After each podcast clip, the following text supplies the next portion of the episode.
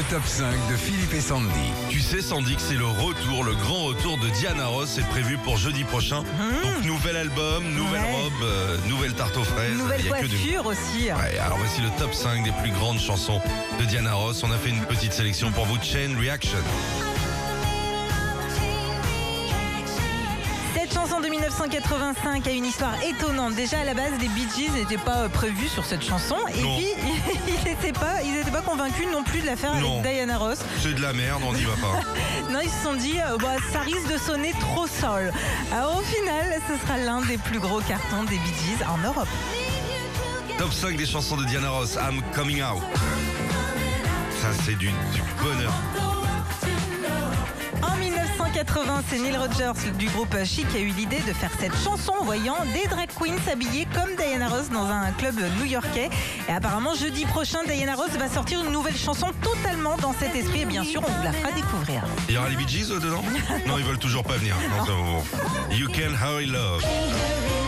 Ah, c'est des premières, ça.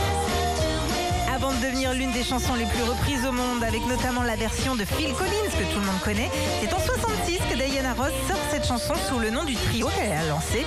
Qu'il a lancé, c'est Les Suprêmes. Bien sûr, après il y a tout plein de choses, Supreme Cheese, après Suprême de volaille. Il y a eu- elle a fait euh, un business de fou. L'une des plus belles chansons de Diana Ross, c'est The Boss.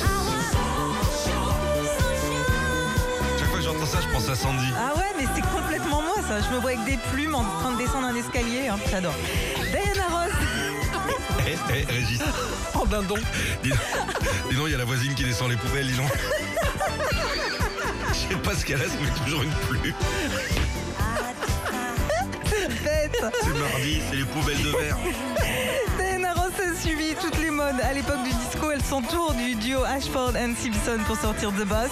Et la même année, on la verra dans le film The Wiz, qui est l'adaptation du Magicien d'Oz euh, à côté de celui qui deviendra son petit protégé, Michael Jackson.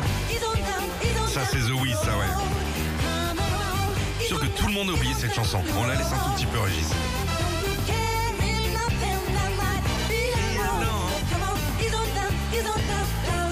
Ça, c'est bon, hein. Et on termine avec Upside Down. Comme ça, ouais. C'est la toute dernière chanson que la diva sortira sous le label qui l'a vu grandir la Motown. Et c'est après avoir vu ses filles en train de danser pendant un concert du groupe Chic qu'elle s'est dit qu'il fallait qu'elle fasse euh, quelque chose avec eux. La chanson sera en 1980 numéro 1 des ventes durant tout l'été dans le monde. Ah ouais, non, mais Diana Ross, elle a bossé à la montagne. J'ai pas dit la chez le grand-père de montagne. Heidi. Retrouvez Philippe et Sandy, 6h-9h sur Nostalgie.